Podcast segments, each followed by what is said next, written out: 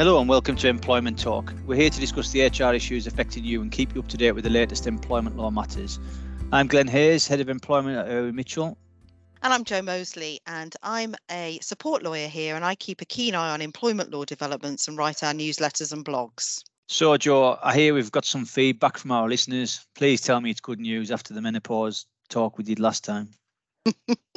Well, actually, I did get some feedback on that particular one as well, but I'll probably tell you that in um, in private. But yes, it is good news, very good news. Some of our listeners now have been suggesting topics for us to All right, cover. that's good. Yeah, it is good. So this time they have suggested that we talk about how employers should manage ill health and particularly long-term conditions. A very topical issue at the minute. Um, Yeah. we, we are seeing quite a number of inquiries, quite an increase in inquiries on the on this topic. So there's quite a lot of anecdotal issue, that, uh, evidence, sorry, that people are sort of there's an increase in numbers of people suffering from ill health. So I don't know whether there are any official stats to support that, Joe, but it's certainly something that we're seeing. Yeah, I'm not surprised. Yeah, there are there are quite a lot of stats actually that are supporting that.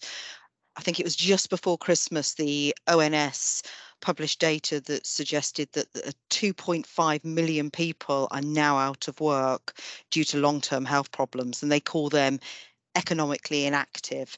And that had jumped by half a million since the outset of covid. And i think that's one of the reasons why we're seeing so many job vacancies. The highest rates are in those people that are aged between 50 and 64 years old. But there's a decent increase actually in the rates in younger people too there seems to be a lot of problems with mental ill health in particular with some of our younger age groups Wow, it's quite big numbers. yeah Do we know what these people are suffering from? Because it just used to be bad backs. Yeah, it did, didn't it, a few years ago? Everyone used to sort of complain about bad backs, and I'm sure they haven't gone away, but there's less concrete data about the, the particular conditions people are suffering from. Um, I had a quick look to see what I could find about this in preparation for this podcast, and there was a decent amount of evidence that suggested that there's still a problem with people's backs and neck conditions, and that is largely associated with people that are working from home. And that may well be a sort of hangover, I guess, from COVID working conditions, in that, you know, obviously when COVID started and we all had to lock down, people just had to make do really with what they had to hand. So they may not have had a, um, you know, a proper desk, they may not have had a proper seat, but I would have expected employers to have sort of remedied tha- that situation now, certainly for people that are continuing to work from home. But whether that's caused sort of long term issues for people, I, I don't know. I mean, certainly we've got record NHS waiting lists at the moment. So it's possible that people develop conditions, you know, those type of conditions during COVID and are still waiting to be seen um, for help. But it's quite interesting, Joe, because um, I've actually been asked to speak at a wellbeing conference in March uh, at the NEC, and um, the the topic that I've been asked to speak on, and it's the topic that they chose rather than me, was about the sort of the issues about people working from home. And there's a lot of health professionals at that um, at that conference. And I was talking to a guy the other day who runs a, a musculoskeletal company. So they go into uh, organizations and look at uh, reducing people's levels of absence by making sure they're properly set up, for example, and they're not sort of hunched over or whatever. And the Mm. the big issue he was telling me was now that whilst people were set up in the workplace, they're obviously now set up from home as well, and there's a mixture. And the problem is that when you go into your workplace now, whereas before you sat at the same desk, you might have even had a special chair to sit in, or um, Mhm. you had equipment that was designed for you specifically. Now you just go to any desk where you can. You probably have to book it, plonk yourself down there, and you probably sit in not an ideal uh, position. And then the next day you sit at home and do something completely different. And and obviously it doesn't take a, a you know a, a, a medical degree to work out what that's likely to do for your body. So No. um, I do think that that is causing people some issues with backs and necks, and that's, I mean, that's even excluding the people who are scrunched over with laptops balanced on the knees or whatever, you know, Mhm. which you know obviously dangerous there. But um, it's it's quite a, an obligation now, I think, on employers to try and check that people are set up at home properly as well as in the workplace. Oh, absolutely. I remember years ago, because I've been doing Pilates probably for 20 years now, and that was mainly to develop better posture because, you know, hunched over a, um, a typewriter or a computer now as it is um, all day, I was developing really bad pain in my um, my upper back. So I started Pilates and it sort of more or less sorted it. But there was an image there on the wall, and I remember it to this day. And it was a, um, an X-ray of a skeleton I think they were watching television, but they were on a sofa. They were slouched down. Their head was projected forward, and they were holding a TV changer. And the caption was something like "spinal injury at naught miles an hour." All right. Uh, and I just thought, you are, uh, you, you know, are talking to a guy that's just had a hip replacement, mine. So I'm probably the least flexible man on the planet, and probably a case study for some of this stuff. Yeah. what about the public sector, Joe? Is there anything specific to them that we need to be alarmed about? Well, I think a lot of the, I mean, obviously, we're seeing a lot of strike action, aren't we, in Yeah. the public sector at the moment? And it isn't just about money. So we're seeing nurses and teachers and people and professionals like that that are all complaining about burnout and stress. And I think we can certainly see it, can't we, in our um, NHS? I Yeah. don't have children at school anymore, so I'm not so not so sort of clued into teachers. But you know, there's this sort of general feeling now that people are working harder and longer and getting iller as a result. And uh, there's also the other thing that I found out was that the, for the people that aren't in work but are of working age, so this sort of economically inactive group, a quarter of them have long COVID. That's a lot of people, Wow. isn't Wow. it? Is that? Yeah.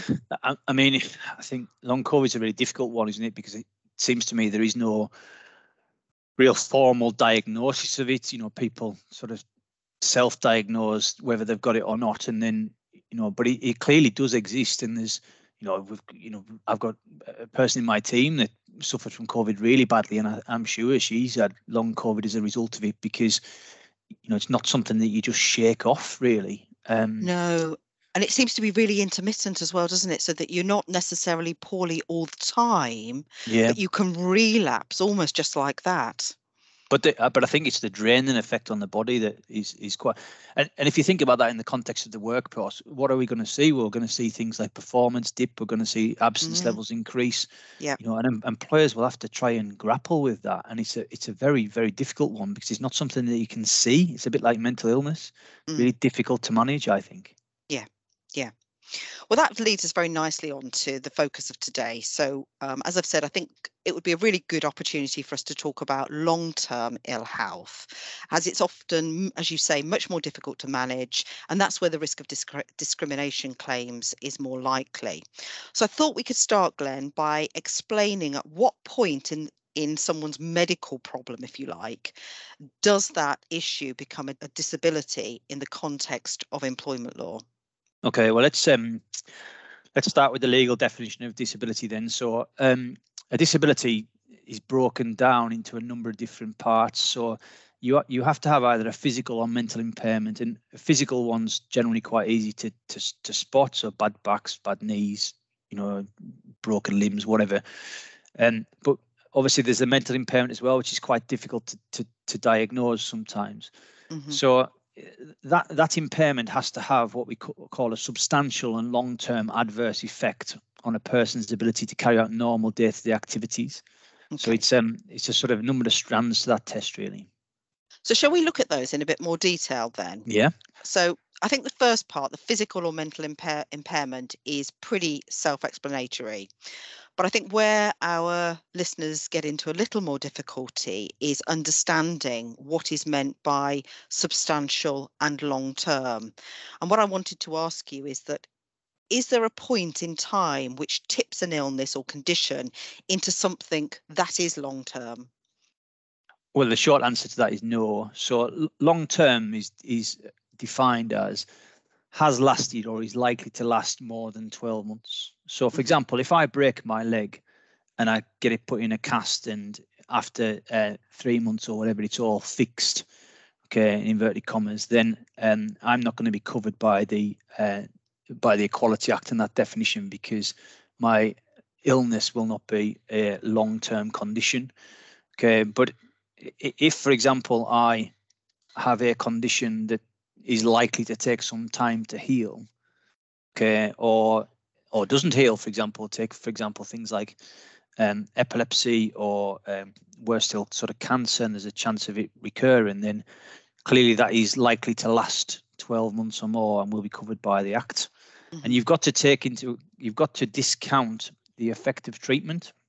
Mm-hmm. So, for example, if I'm a, if I suffer from diabetes, okay, if I stop taking and I'm insulin dependent, I stop taking my my insulin. What happens? Well, worst case scenario, I, I die effectively. So you've got to look at what the position is without that treatment uh, uh in the background. Yep. Okay. And what about um, substantial? What's meant by that? So bizarrely, substantial is defined as not minor or trivial. So right. you've got to really look at what the, the claimant can do compared with what they're not able to do without the impairment. Mm-hmm. So let me give you some examples. It probably explains them better. Yeah. So there's there's case law where a woman with severe atopic eczema who needed to spend an hour every day applying cream and waiting for it to sink in before it could dry, that was deemed to be a substantial impairment. Mm-hmm. An employee who's had a severe road traffic accident and suffered repeated migraines that affect sleep and concentration again, that's a substantial impairment. So it's looking at the effect on those day-to-day activities. Yeah. And an employee with a bad back that improves within a year, but meant that they couldn't lift heavy loads, well, that's not going to be a substantial impairment. Okay, because it's not going to be sufficiently serious enough in those circumstances in order to meet that test. And I, ironically, I've got a case on at the minute which is precisely that point. So it's an individual with a, a shoulder injury, and the employer is defending the claim for uh, for alleged failure to make reasonable adjustments, and they're saying, well, actually, it's not a long-term condition because, you know, after a while, it's sort of the the position improves, so it wasn't substantial enough to be a disability. So, you know, each case has got to be looked at quite carefully and on the merits, really. Mm. I, was, I was going to ask you about that because I mean, generally, it boils down, doesn't it, to having to look at each case on its merits and clients just don't like that messaging, do they? They want certainty. Yes, it's going to be a disability, or no, it's not. Well, neither do lawyers either, to be fair. And I can see why clients get frustrated because when we're advising people on this type of area and they're saying to us, is he likely to be covered by, uh, is he or she likely to be covered by the Equality Act? It, it becomes quite difficult because it, it, it's it's actually a legal question, not a medical one, but it's a legal mm. question that's aided by medical evidence. Yeah. So, for example, you know, somebody might say to me, well, if Joe Bloggs has gone off sick and he's told us that he's got migraines or he's suffering from uh, depression or whatever. And you, you've got to look at these things and try and work out, without the benefit of hindsight most of the time, whether or not it's going to be sufficiently serious to meet that test. So trying to work out the effect on the individual and what they can and can't do is quite difficult. So we can we can obviously see what they can do or can't do within the workplace, but how do we know whether they've got difficulty sleeping at night or whether they struggle to get themselves dressed in the morning or whatever, other than by asking them. And obviously, we're relying upon data from the employee rather than stuff that we can see necessarily ourselves. So it, it is a really tricky area where there isn't a great deal of certainty, to be honest. Mm. I was actually going to ask you about um, day-to-day activities, and you've touched upon um, one of the points I was going to raise, and that was you know, when we're talking about someone's inability to do normal day to day activities, does that just relate to what they can do or can't do at work, or is it more general than that? No, it's both. So there's, you know, um, it's in the context of work and outside work. So, for example, in work, it might be the ability to sit exams for promotion, it might be the inability to type, it might be the inability to lift, the ability to concentrate. You know, people might, might fall asleep or get drowsy or whatever. Mm outside work, it could be things like difficulty sleeping, the inability to shop, you know, walk, you know, distances other than short ones, for example, traveling on public transport. So it's a whole raft of things. There is a there is a, a, a guidance code of conduct document that is quite helpful, but it is quite it is quite tricky, and I think you do have to make a judgment call. And I think if you're an employer and you're trying to work out whether somebody's disabled or not, I think you have to think through what the consequences are. So you know, if you can make adjustments anyway, what, why wouldn't you make them? So, you know, it mm-hmm. might help your employee get back to work. I think the real sticking point, though, becomes as to whether or not you can take action and potentially dismiss somebody, for example, where the area is fraught with danger if you don't go through that adjustment piece. Mm-hmm. Yeah, yeah. I mean, I think what surprises people sometimes is how widely interpreted it is. I mean, you mentioned the ability to sit exams, for example, for a promotion. I don't think many people would see that, would they, as a day to day activity? No. You know we've we've got case law now haven't we about that that those types of activities and the you know the tribunals have been very clear that yeah you may not be doing it day in day out but it is a, a normal activity in relation to the work that you do and wanting to promote through the be promoted through the ranks for example. Yeah it, it's it's really hard. Um the, the way i always uh, explain it to clients is that if you're if you're considering reasonable adjustments, okay, the clue's in the title to an extent, in the as far as the adjustment has to be reasonable to alleviate the disadvantage that somebody suffers. Yeah. And it's a bit like, is that can you make adaptations to somebody's job in order to keep them into work? Okay, and and it might not be one thing that enables them, them to stay at work, so you might have to make five or six adjustments. And quite often, the issue that's thrown back is, well, it affects everybody else in the workplace. Well, to a certain extent with disability discrimination so what? It's a, it, it is it is putting somebody in a sort of favorable inverted commas position compared to others. And yeah. but um, employers struggle with that in my view. And it's mm. it's particularly troublesome i think. And this is where we've seen a real rise in activity in the mental impairment section. Yeah. Can I take you back just briefly? Um, you mentioned a little while ago about medical treatment. So you use diabetes as an example and saying yeah. that if, if you're insulin um, dependent, then you sort of disregard the effect of that. I'm I'm wanted to ask you about maybe less severe conditions, and I put that in inverted commas. So we talked last week about menopause. No, we're not um, going on to that again, surely. well, it's, it's my, you know, it's my. I came through it unscathed. Just about, yeah. Um, so, in relation to menopause, obviously, for lots of women, there is an option of taking HRT. Um, and for many women, that will alleviate certainly the most extreme symptoms. In some cases, it will um, it will alleviate all of them. But not everybody wants to take HRT, for example. And uh, my question to you is if if as a menopausal woman um, i choose not to take hrt and i become a complete rat bag i my sleep starts um, to be disrupted again as it would um, i can't concentrate at work i lose my words more often than i already do. Um, does that mean that because i'm not taking a, um, a medicine that would help me my my symptoms wouldn't be treated as a disability? No so it, the question of treatment's an issue for the employee.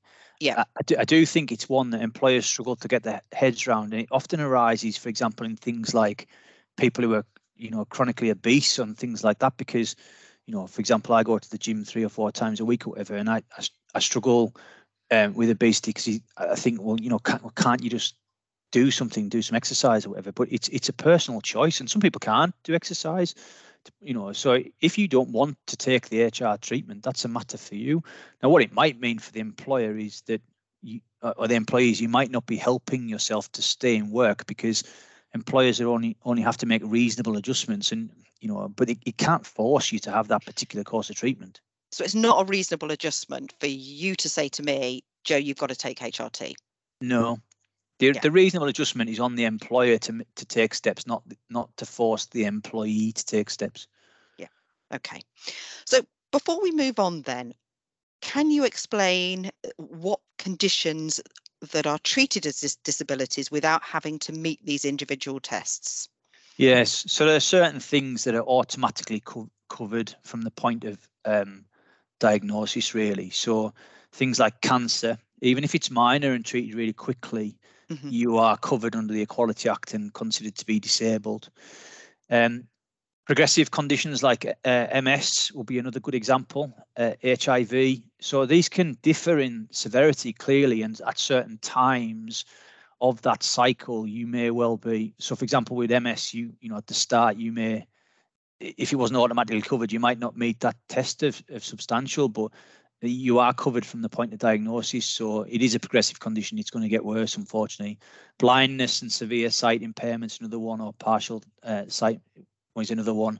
So there are a few things like that that are covered automatically, and there is a definitive list. Yeah. Okay. Thank you.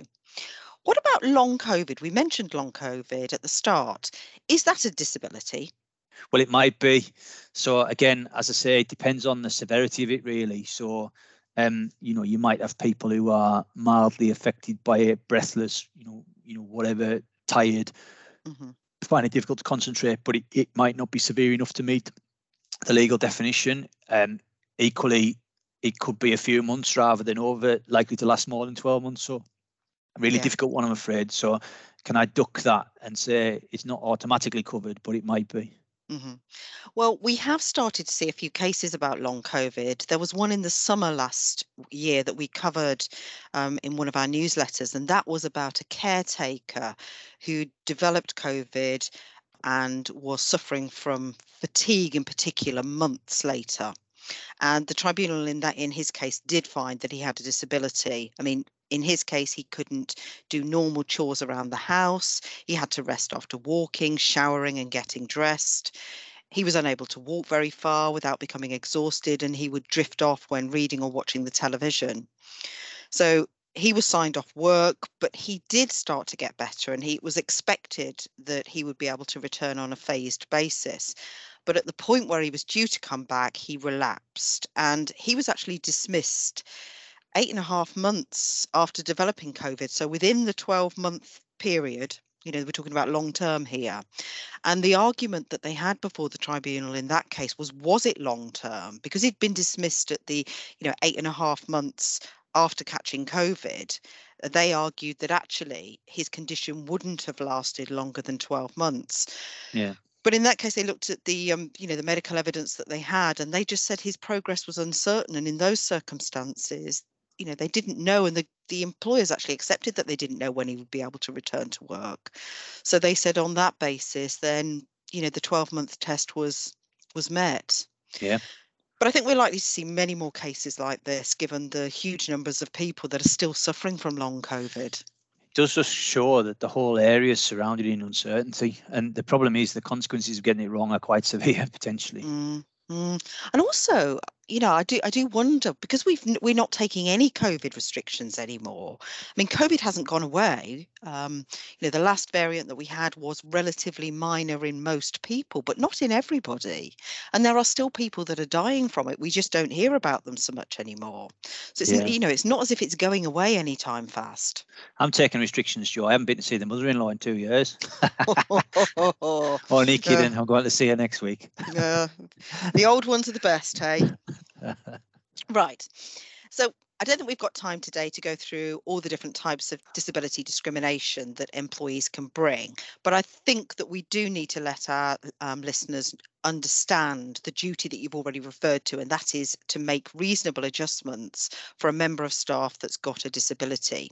So, can you start, Glenn, by telling our listeners what is a reasonable adjustment? Yeah, it, I mean, it's something that enables an employee to to continue to work or return to work. So it's something that has to alleviate the disadvantage that they suffer. Yeah. So it could relate to changing a process or a procedure. It might be a physical feature of the premises. It might be providing additional equipment. So, for example, um, I I've got a chair at work that, that I sit on, which was helpful um, before I had my uh, hip operation. And it might be a phased return to work, allocating some duties to a colleague, changing of shift patterns so that people don't have to come in at the crack of dawn or whatever. Mhm. Providing additional rest breaks is a good example. Moving people so they don't have to use the stairs or other areas that are tricky. But it, it has to be effective in helping to remove the dis- or reducing the disadvantage the disabled employees face. And if they've got if the adjustment makes little or no impact, then it it's not it's not a reasonable adjustment and alternatives should be considered. Yeah, that's really helpful. Thank you. So, can we look at some of the more difficult issues? And I'm not going to give you a quiz this this week. You'll be pleased to hear. Right. I I am pleased. off. I am Yeah. pleased. Let's look at sick pay because often um, you have situations where individuals have been signed off sick, particularly if they've got sort of mental health conditions or anxiety. And what they say is, look, I've run out of my contractual sick pay. You're putting me onto SSP, or I've run out of SSP and I've, I, you know, I'm not getting anything now. That's actually going to exacerbate my symptoms and make it even more difficult for me to come back to work. Can you continue to pay me sick pay as a reasonable adjustment? So they got this right on the quiz, Joe? So, you- so there's a case. There's a case. there's a case called uh, Meikle, which is quite famous. So, um, and what what what the case law effectively says is that the adjustment has to help an employee get back to work. okay, not to make their life more comfortable whilst at home. So it's not an incentive for somebody to come back to work necessarily if they are being paid to be off work. Mm. Okay, so there is very firm case law in relation to whether or not the you have to continue paying sick pay, okay, or contractual pay as a result while somebody's on on sickness leave, and the answer is is no. The the position changes potentially slightly if the employer's caused the illness. Okay. Yeah.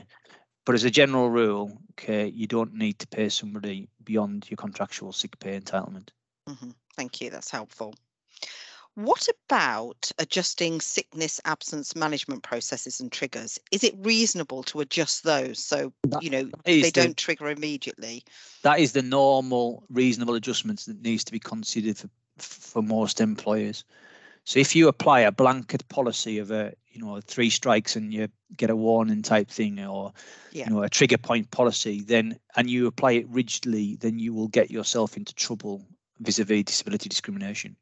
Okay, it's quite a complicated issue in my view, um, because disabled people are more likely to trigger workplace policies about ill health absence than those without disabilities. But again, yeah. it comes down to reasonableness. So there is no definitive answer. For example, you, I, I couldn't say to an employer, well, you have to adjust it by 10% or 20% or whatever.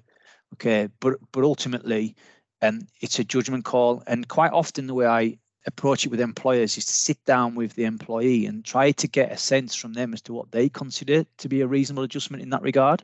Mm-hmm. Okay, so I mean, clearly, if they come up and say you've got to discount all absence, then that's ridiculous. But you know, it, it, it, it, you've got to look at the effect it has on the employer's business. Okay, and that will that will dictate as to how how um, generous, I suppose, you are with that adjustment. Yeah, yeah, that makes sense. Because I suppose, you know, you- have got a situation, I mean, if you- if you've got somebody that is likely to need further time off, so their condition, eh, you know, hasn't improved, they're going to need to take time off from, you know, in the coming weeks or months, then if you discount a certain amount of time, it's not going to alleviate the disadvantage anyway, is it? Because at some point they are going to have to go through that process. Yeah, well, Look, I think it comes down to what's reasonable, really. So the way I always describe it to employers really is to look at the impact that the absence has on the employer, okay, yeah. versus the disadvantage to the employee of getting a warning or whatever or being potentially dismissed. And effectively to scales. So if the if the needs of the employer outweigh the needs of the employee, then you might need to take action. Mm.